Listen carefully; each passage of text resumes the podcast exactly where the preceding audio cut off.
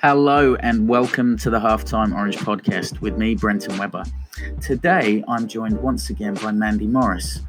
Mandy is a certified clinician, a therapist. She's co owner and co clinical director of Mosaic Counselling Group. And we've spoken on the show before. Um, in episode 24, we explored the phenomenon of grief, uh, especially as it's affecting so many people over the last 12 months and, and still is. We're also going to be exploring the main reasons why everybody does everything that they do. 80% of what you do is based on the emotional, on what psychologists call the irrational. And we're going to be exploring that too, among other things. So, without further ado, please let me reintroduce you to Mandy. It is so nice to see you, Mandy. You. I, am lucky enough I can see you while I'm talking to you. It's a podcast, there's no video, but yeah, so lovely to see you. How are you? I'm I'm doing good. I'm been looking forward to this all day because I just love our conversations and our talks. So I'm I'm ready. I'm pumped. You know, my my um my producer's probably going to go, why was he so far away from his mic? So I brought it up close. There, live.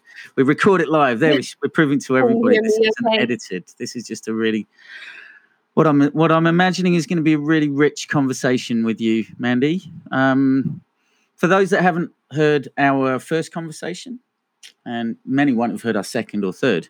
Um, no one will have heard our second or third. But please introduce yourself and uh, yeah, who you are and what you do.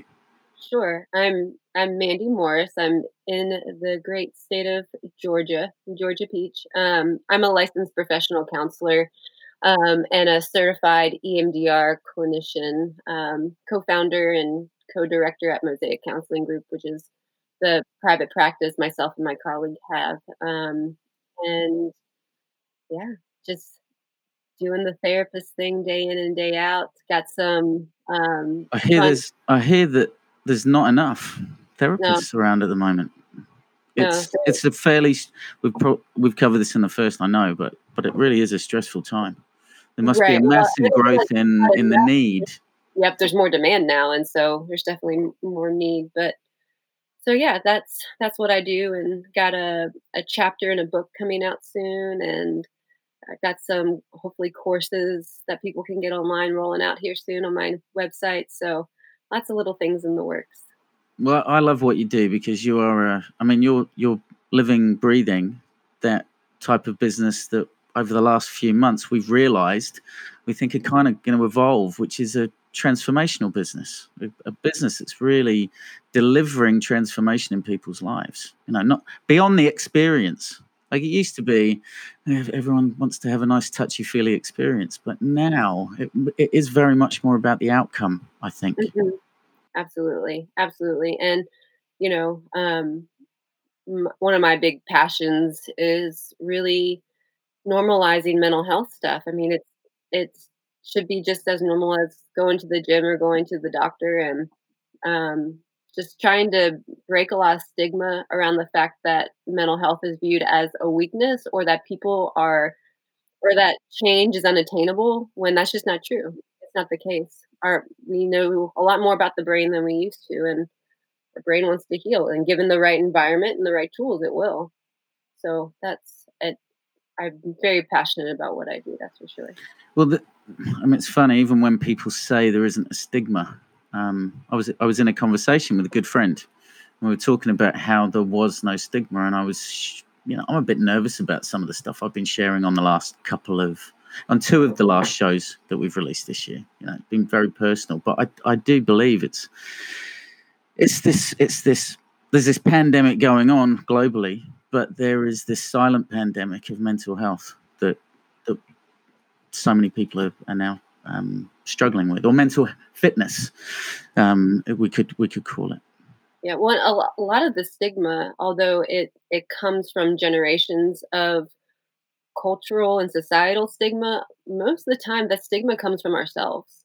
Half the time, a lot of people wouldn't judge you for going to see a therapist, but they're going to judge themselves for needing to go see a therapist or get help for some reason. It's so it it seems to have evolved even more so into this um, we stigmatize ourselves and don't even. I mean, I did this to myself not that long ago. There is a point where I was like, "Do I need to be on medication?" No, I'm a therapist. I don't need to be on medication, you know. And and I was like, holy crap, I'm doing it to me, you know, and and how to kind of work through why, you know, um, or I remember as a therapist getting back into therapy and just, you know, I believe in this, so I shouldn't feel weird about it, but you know, we we all tend to do this thing where we'll stigmatize it for ourselves, um, and so if you can become aware of that and and recognize that it's a healthy thing and through press into the anxiety around it then you'll be better off. And know, we, we we've talked before about this buildup of the survival ego. Um, like 20, 20 years ago, this was a this was a stigmatic um, conversation to be having. Yep, absolutely. You don't share the family secrets. You don't share what's any weaknesses. Um, yeah.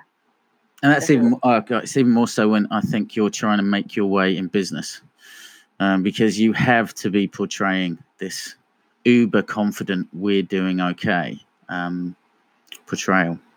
Yep. You know, I work with a lot of um, different types of uh, business leaders or, you know, CEOs or whatever, the people who are, you know, look, others are looking up to them for leadership in some way. And they're often the ones, or even like the police officers and you know first responders that I work with, people who who go to them to be the strong person, and and that wears on someone for like wears them down so much, and you don't even realize it, and so they secretly are having panic attacks off in the corner because they don't want to get help because they don't want to be perceived as weak because they're supposed to be the one that has it all together you know and so it's so messed up in that way um, because you know the brain's a brain and there's things that affect it and it's you know it's just like having vitamin deficiency or you know having an insulin issue or you know like your brain's just another organ like the rest of the organs in your body mm. I, ca- I came across an interesting term that i'd never heard before which was post-traumatic growth mm, yeah and I love that concept. I and I wonder whether there's, you know, whether the build-up of trauma is by not going through that post traumatic growth. It's like finding, we were talking about the sixth stage of grieving, the meaning. It's the same with in in this situation. Yeah, and I think it's um it becomes a mindset that one gets in. Um or a place that one gets to, you know, because when, when we're ex- coming out of trauma or recognizing we're having post traumatic stress symptoms, we don't feel like there's post traumatic growth. And usually, like even with my clients and, and with myself, I'll have to point out areas where post traumatic growth has happened and they don't even realize it's happened. Like, like, you know, people who've been through trauma or huge loss or, you know, whatever it may be, have such beautiful empathy for others. You know, when once they've moved through a lot of their healing with it, they have such more um, the ability to connect with people that if they hadn't been through that experience, um, they wouldn't have. Um, you know, there's there's resiliency that gets developed in going through traumas in life, and you may feel very weak, but really you know that's a part of resiliency building because you've survived it right um, and so a lot of times people don't even realize that they have post-traumatic growth. They're just so focused on the post-traumatic stress that that makes them that becomes a part of their identity when they're not really realizing that you know that's just that's just normal symptoms of your brain getting injured you know from the trauma that happened. But there's also these other parts of you that in the midst of such disaster and darkness and grief that's where that meaning comes from of seeing areas that you've actually grown and it's a gift in that way. Not that we want anyone to go through trauma or grief or anything no no but, i also think it's sometimes so difficult to see the trauma when it's happening. Because we because we um belittle the trauma that we go through and compare it we that's not trauma, that's trauma. And you see traumatic things on the news, you know that there are people at the moment losing family members through COVID. So a traumatic financial situation doesn't seem like oh, it's not as traumatic. Do you think part of the part of the the uh, the answer is recognizing the trauma that that that, that it has been a wound, because otherwise you're just building a armor around it and and and not actually letting it heal. Yeah, absolutely. Well, for the longest time, like even up till you know, even now, some people still think this way trauma was only reserved for veterans, for um, you know, used to be called shell shock. You know, the um, and for only the the big things like mm. You know the extraordinary stuff. A terrorist attack, being involved in a terrorist attack, for instance. Yeah, violent acts, things like that. Yeah. And um, but what what really is the case is so those are referred to as big T traumas um, meaning that those are the extraordinary, you know, traumas that we associate trauma with. But there's also um, small t traumas, and the small has nothing to do with value. It's just capital T, lowercase t to differentiate.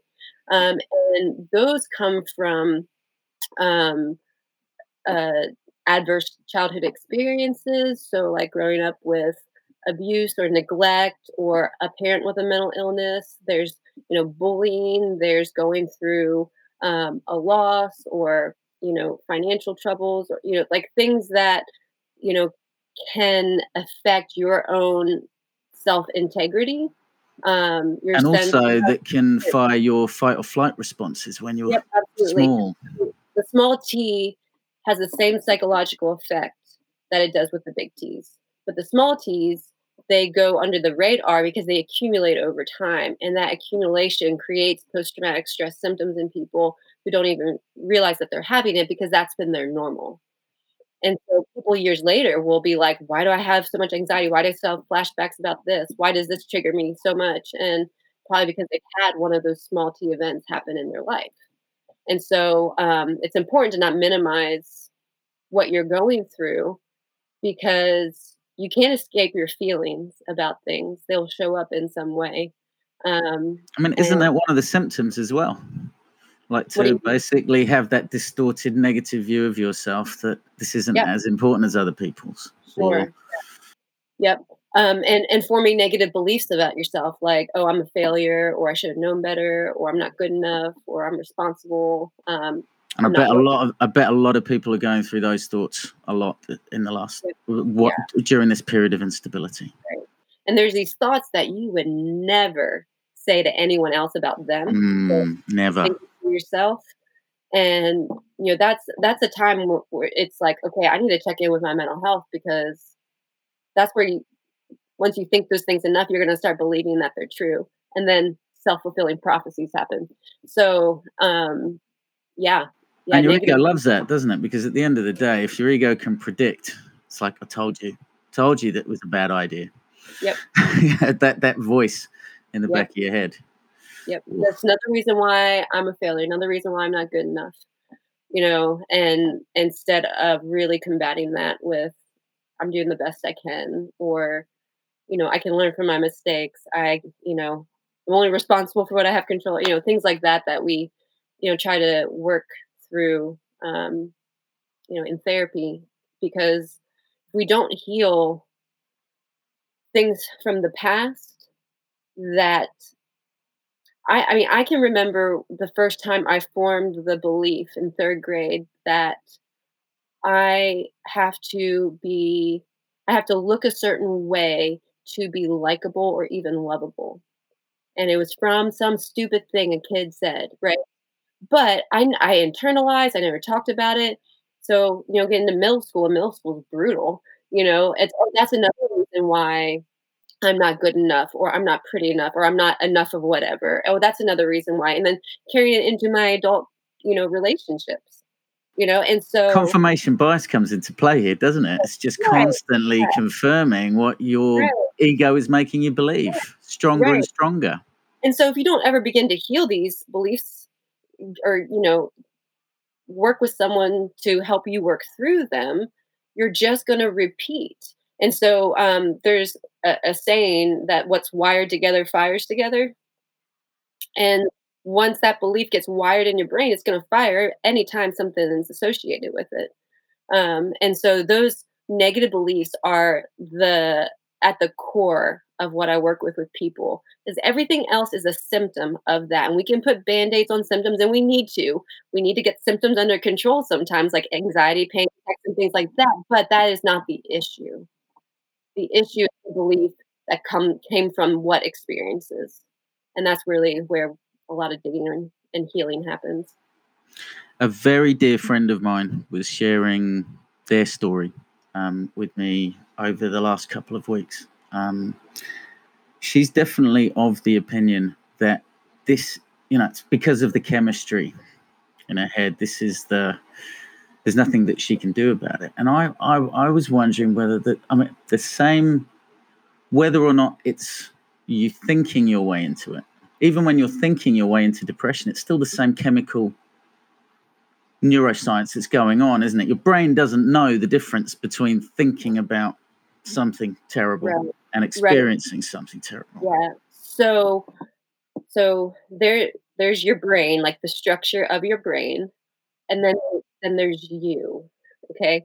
Your psyche, your personality, who you are. And so like I don't know if you've ever had a thought, then you're like, wait, I just have that thought? And then you go in and change it. That's you changing your brain. So what I mean by that is is that like with depression with that example, you know, part of the nature of depression is a habit of negative thinking. That's not all that is wrapped up in depression, but but it's a big part of what maintains depression. And so when there's a habit of negative thinking, literally there is a set of neural pathways that every time your mind goes down those negative thoughts, it's going down the same neural pathways in your brain. Think about there being like a a highway in your mind, you know, out where I am, we have like highway 85 and 285. There's like a 285 of negative thoughts in in my brain and every time you go down that, it gets reinforced, right? So, but when you begin to catch, oh, and, and the one thing about depression, let me say, is depression is a liar. It's always lying to you. And and it does. And it feels very true. But here's the thing with negative thoughts negative thoughts have no value. And even if even if you have evidence for that negative thought, it's not helpful. It doesn't help you, it doesn't serve you in any way. And our body literally doesn't have a place to hold negativity. We're not wired for toxins, and negativity creates toxins. It creates more cortisol in our body. Um, and so when you begin to work on catching your thoughts and changing them to something more useful, more helpful, it's like you're now forming a new highway in your brain, block by block, you know, street by street. And then as you strengthen that, the other one weakens. Before you know it, you're having two different types of automatic like pathways through a jungle. The yeah, more it's used, the more it it can right. be found, the exactly. less it's used, it grows over. So now you're thinking, oh, I'm an idiot. Well, no, I'm not an idiot. And you have two automatic thoughts at the same time. And then and then you can choose which one you want to go with and you can start to break that cycle. And it and it does. It takes time. But literally when we change our thought patterns, we change the structure of our brain, which is crazy cool, fascinating to me. Um, and and then which that changes the chemistry in your brain too you know and that's not to say that people with certain you know uh, depressive disorders might truly have a chemical imbalance you know and so medication will be needed and and you might stay on it forever you know or they might not and that's okay but when you combine that with you know the rewiring your brain piece of it then you're really going to be in, in better shape. But that seems to me to be a very sensible way of dealing with any ailment, whether it's in business or personal or mental. It's you, um, you, you find the inhibiting factor, and you explore that, and you do the work, and you do the transformation, and you. No, no, I'm tell me where I'm wrong. I know I'm wrong in my thinking there. That's my own thought. Process. No, no, no. That that that that would be beautiful if all is that my fantasizing instead of thought that way. instead of No, catastrophizing? That's like the fantasizing that it can all be it can all be um, intellectualized away. right. Well, those I I like that. You know, a lot of people who are just very like pragmatic about their mental health. They're like, okay, this is the problem. How do I fix it? You know, and, or they're sick and tired of being sick and tired, and like, I'll do anything to get better. You know, those are like ideal clients, right?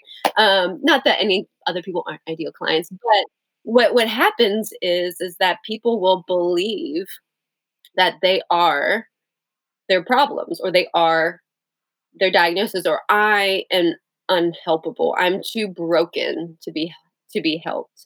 I'm, you know, and so they make this become a part of their identity.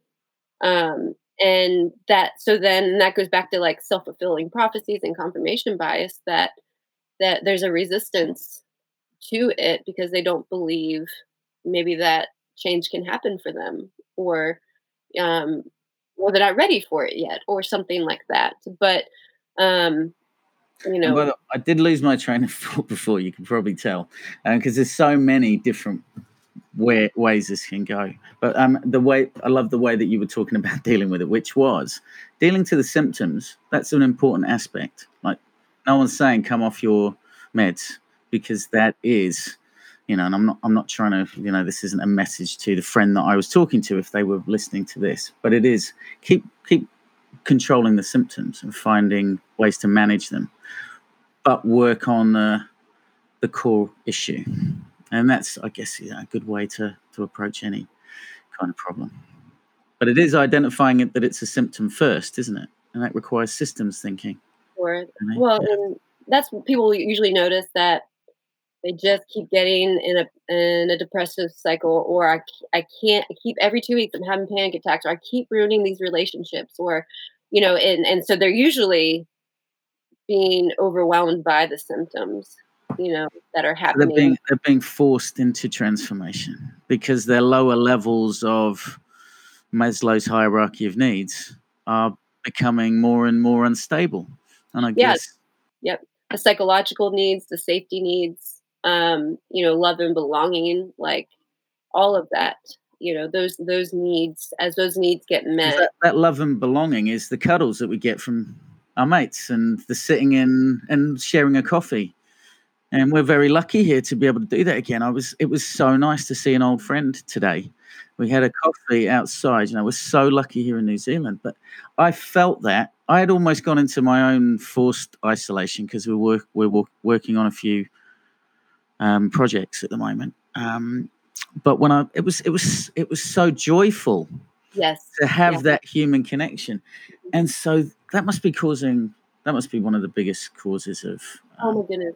stress yeah. at the moment. Well, and so studies show that um, people with like really, really good relationships, um, whether it's your your partner, your husband, your wife, close relationships that you engage with regularly that are fulfilling and healthy and connected, those people live about 15 years longer. Mm, yeah, I've read that. I've heard that before. It's Yeah, amazing, yeah. isn't it? and there is and I, I don't remember the statistics off the top of my head but um, loneliness being a major uh, variable um, to heart disease and early death so we are literally wired for connection Yeah. Have you have you read? oh, Maybe we mentioned this on the last show. Have you read Johann Hari's book, Lost Connections?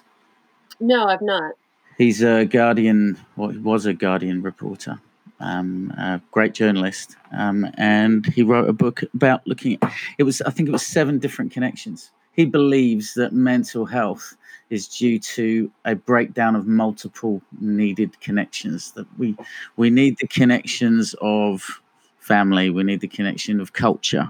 It's been shown that Indigenous people, peoples that are allowed to practice their indigenous culture have longevity and a, and a lot less a huge drop in suicide rates which is of course really problematic in a lot of um, communities um, and there's the um, spiritual is, a, is an important one Um, I can't remember what all the seven are, but definitely one is you know loved ones. And the problem is with depression is that we isolate, we take ourselves away. We, yeah, it's which is of course a self rotate. You know, it's a it's a it's a wheel that you just can't get off. Yeah. Yeah. Yeah. Well, and yeah, and, and that's where um, making sure you're getting support, getting some accountability when it comes to depression is really important. Well, I mean, with any issue you're Well, struggling well, with. let's talk about that because we've talked about the problem and we've talked about what people are experiencing.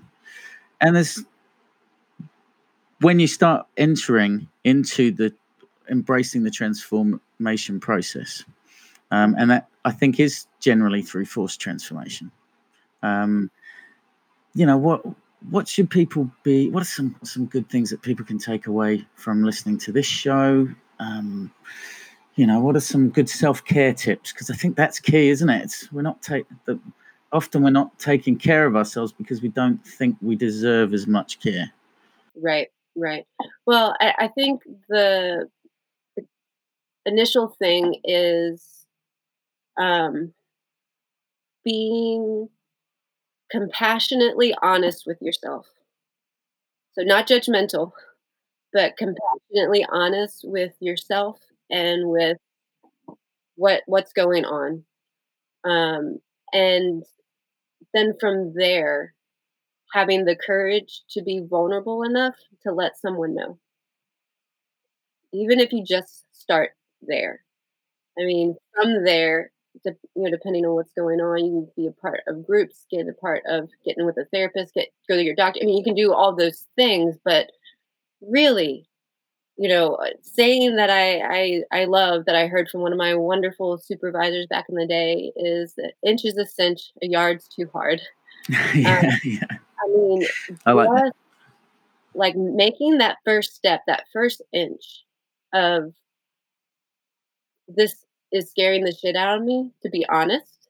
However, I'm gonna have the courage to open up to my friend, my loved one, you know, um, a therapist who can keep my information safe, you know, like whoever it may be, um, because we are not meant to do things alone. And you know, I I'm you know I'm an entrepreneur and a woman, and I'm like I'm an independent woman. I can do things on my own, right? But our culture has gotten crazy about that. I think in the wrong direction because while it's good to be independent, if we're wired for connection, then we're wired for some dependence. And so we need other people to help us in our healing processes and to help in other ways. And we help people, you know. It's like we, we gotta learn to feed each other. Um, and so this is where like that little voice that's like this is a weakness, it's too embarrassing, you know, it's gonna be too much of a burden for so and so.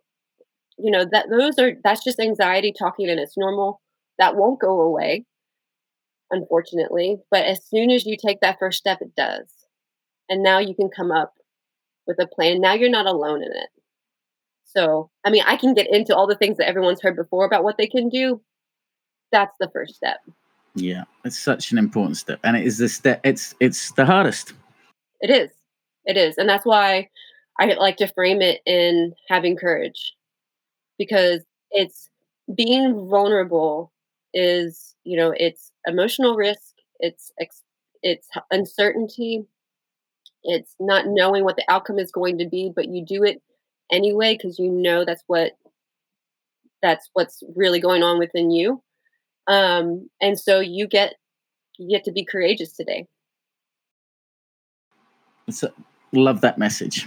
Um, it's I've I've I've been um, listening to some hypnotherapy at times of high stress, and that's one of the things that this hypnotherapist says. He's, he's it's quite good. They've put these affirmations in there that I kind of they kind of trigger me. I hear somebody saying something like "deep" is one of the the words that I've Yeah. recognised, Yeah. and um, yeah, how important is it to?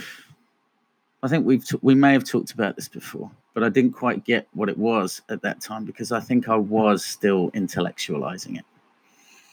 Um, how important is the mind body stuff? Because that's where it's trapped, isn't it?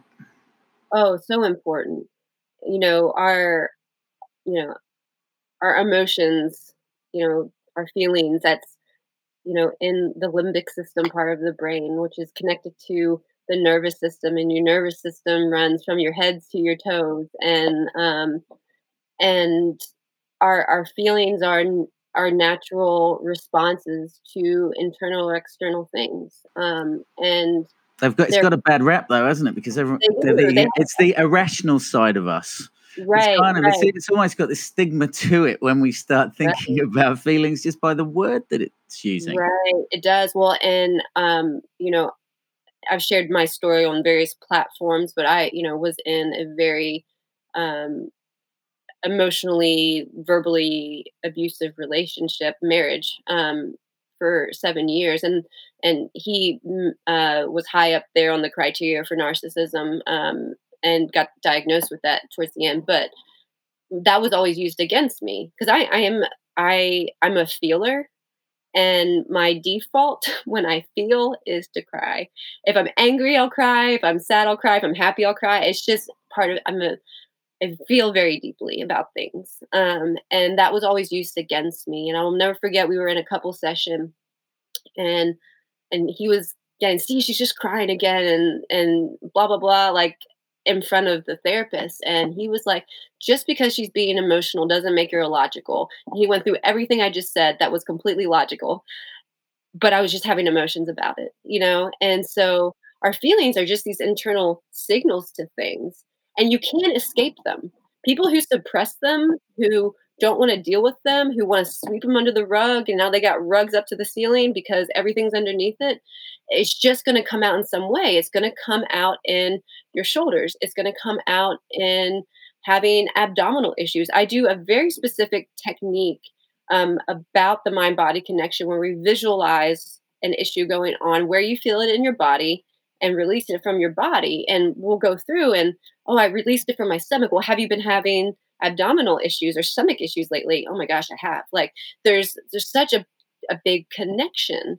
And um and feelings are meant to be released and your body will tell you when you've done that.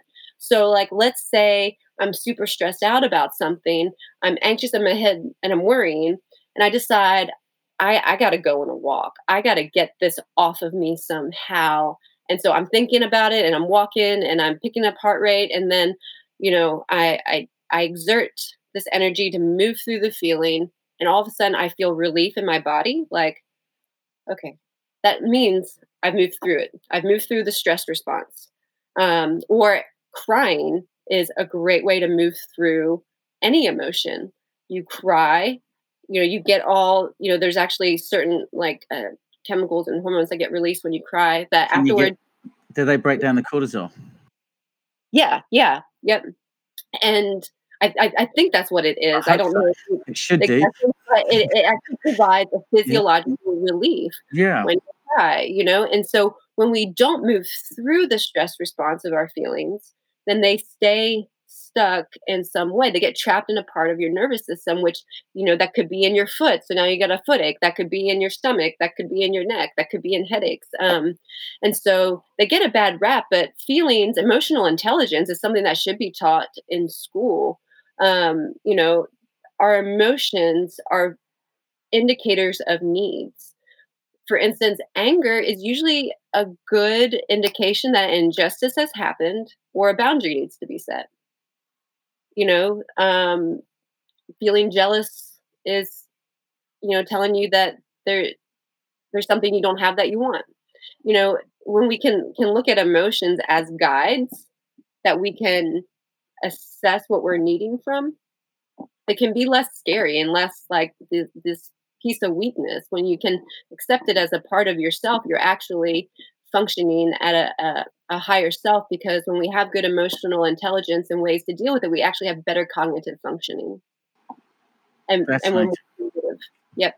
I, I love exploring this because this is, I mean, this is humanity, right? Human experience. Yeah. We talk, and I think sometimes might shock a few leaders when we say, you know, you have to focus on the 80% of your business that you're ignoring which is the irrational reasons your customers, employees, managers, leaders actually do what they do. Well, and a lot of leaders, they don't want to deal with the emotional side of stuff either because they don't know how to handle it or that just feels like it's going to take too much time or whatever it may be. So you're Well, either going to. It is hard work, and it does take time, right? it will take time, but you're either going to spend a lot of time trying to fix behavior that gets Heck yeah. repeated, or you're going to spend a lot of time dealing with someone's emotions and figuring out what's going on underneath all of that so that they don't repeat behavior. And so it's you're going to spend more time on the on the end, maybe more time initially up front, but less time overall dealing with people if if leaders would be more interested and responsive to the emotional well-being of their employees. Yeah, we, we as leaders have to realize that the humans in our organizations and outside of our organizations um, are the most important parts of our business. Um, the more we can understand, the more we can empathize, the more we can. Like, I think that I, th- I see parallels with customer experience all over the place. Like this, you get forced transformation in companies when their customers disappear. You have to start thinking about the most important humans in the same way that probably what drove my um, transformation was I could see the most important humans in my life suffering. That my ang- the anger tantrums they were very nice to to experience, and they were building up towards the end of last year. And you know, I go around. We're not allowed to smack children in New Zealand, and I don't. Um, you know, it's against the law, so I'm not. But but I was I was I was more irritable than normal, and I could see the difference it was having. You know, there was there was like my my little boy was just a little bit more distant, and it's you don't want to get if you if you can start thinking about like when when you think it's just me don't worry i've got to tough it out i'm going to be fine. Well then you're not thinking it, it makes it very easy not to think about the people that it's affecting. Whereas to take a step back and think all right well what does my disassociation for half of the week uh, well, how is that affecting? Start looking for i think it's also worthwhile talking to those most important humans about their experience um, of what's happening. So that it's to to share like this is this is a system that we live in um, you know whether it's a household system or a business system or, or the, the societal system You're talking about um, you know, your, your kid and how like when you're stressed, like that can affect your kid as well, you know, stuff like Mhm. that. I well, actually what, yeah. listening to um, this interview with John Gottman, who is a relationship expert um, and pretty very well known, and he was sharing a statistic about how um, you can either test a, a couple's relationship um, health um, and how how well they're doing um, by you know doing an assessment and you know doing a whole session with them or you can take a urine sample from their kid from in the last 24 hours and you'll know how how healthy their relationship is wow because of the, that's where the toxins are it's all released. in the urine, yep and so, Got a, a child with high levels of cortisol yep then there there probably needs to be some work done Yep, that means that they're stressed with their parents in the home. Yep, which is shocking, you know. But and we all know it we all know yeah. really i mean this is the science that that proves our intuition right, exactly, exactly. So all this to say, like our our emotional and mental well being is literally just as important as our physical because they're both connected anyway. I used to have a picture on my Twitter profile, and it was "Do it for the kids." And I think there you go. Do it for the kids. I think there's a book that's been on my wish list for ages. I think I've probably been too scared to to read it. Um, and it's um, the book. I think something along the lines of the book that you wish your parents had have read. Mm, and Yeah. uh, yeah, but that's you know that I know I know full well now that I'm breaking any cycle of of that. Um, apologies go a long way as well, but um, you have to admit first that. So, and it's the same with customers. Like everybody loves an apology. Um, there's this ridiculous um, fact in you know factoid from the CX world that says that th- a third of people will lose will leave a product or brand they love after one bad experience. But it's not. It's one badly handled bad experience. I mean, the people that love you, they know you're not perfect. They, they no, no one no one except you expects perfection. I think you know. Um, we just uh, it's nice to be acknowledged when, and it goes a long way when you when you acknowledge that there's Yeah. been an issue and that you're fixing it. Yeah. We don't need to shame others or shame ourselves for being human, that's for sure. Def- definitely not. Definitely not. And we and that's where it all comes from as well. It's all from inside. Um, Mandy, it's been brilliant. Absolutely. I Now, always love now, I know that we've given you a plug before on the show on the first one, but in case this is the first episode, how sh- who do you want to hear from? Why should they get in contact with you, and how? Yeah, so you can find me on multiple social media platforms. I go through different um, mental health series, go through different, I have lots of videos, everything from depression, anxiety, to relationship stuff, to grief, to imposter syndrome. To I try to cover everything um, and have a lot of fun doing it. So you can find me on Instagram, therapist underscore Mandy.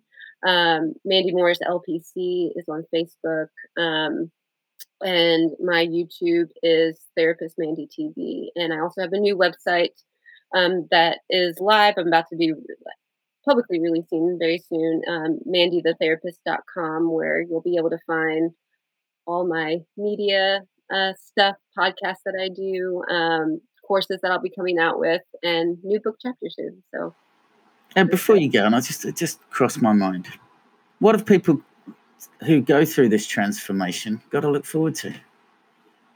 What's on the What's on the other side? Yeah, yeah. Like what's on the other side? We talk a lot about what we have to do to get to the other side, but I think sometimes we, like, if I'd have known a few years ago that I was going to finally get in touch with my real self, I think I'd have jumped at it earlier. I didn't know that. I didn't know that I wasn't in touch with my real self. yep. I mean, it, it's freedom, you know, like, I, and, and, and, on a smaller scale, I, I remember when when I, I after I got out of that very toxic relationship and I was on my own for the first time and all my support who had gotten me through that they had left and I sat in my house or my couch in my own house and I thought to myself this is what peace feels like. I didn't know what should be until I stopped living in what shouldn't have been. And so it's hard to put into words for people what's on the other side. But it's peace and it's freedom. And we need more people to have the courage to actually be themselves Mm, because you have your own you have your own mission, your own purpose, your own way of living and loving and man, it's it's so much different to live a life that is meaningful where you can thrive and love the way you want to love instead of just being in survival mode all the time. It's it's like different worlds. mm. Yeah. So there you go. So if you want some freedom from the, you know, the the thoughts, from a freedom from having to, I think for me it was the freedom of the the false front. You know, being able to actually just live every day as yourself is, and hey, I we were talking off air. I've had a bad day today. It's not all peaches and cream. Um, No, that's just being human Georgia peaches and cream. Um, but um, it is it, it is those it's getting better and it creativity's creativity gets unlocked. Oh yeah. I never thought. So Yep. that if you if you if you're looking for some freedom, if you're looking to maybe unblock some creativity, I highly recommend you reach out to Mandy and we'll put all of the details in the show notes. So once Okay. again, Mandy, you've been brilliant. I love talking to you and can't wait till the next time. Yep, anytime. I'd like to take this opportunity to thank you for listening today. I hope you got some really solid value out of the conversation. If you did get some value, please consider subscribing using any of the links below. We are on all major podcast platforms. And feel free to reach out to me on LinkedIn or via our website www.halftimeorange.co.nz. Look forward to speaking with you next time.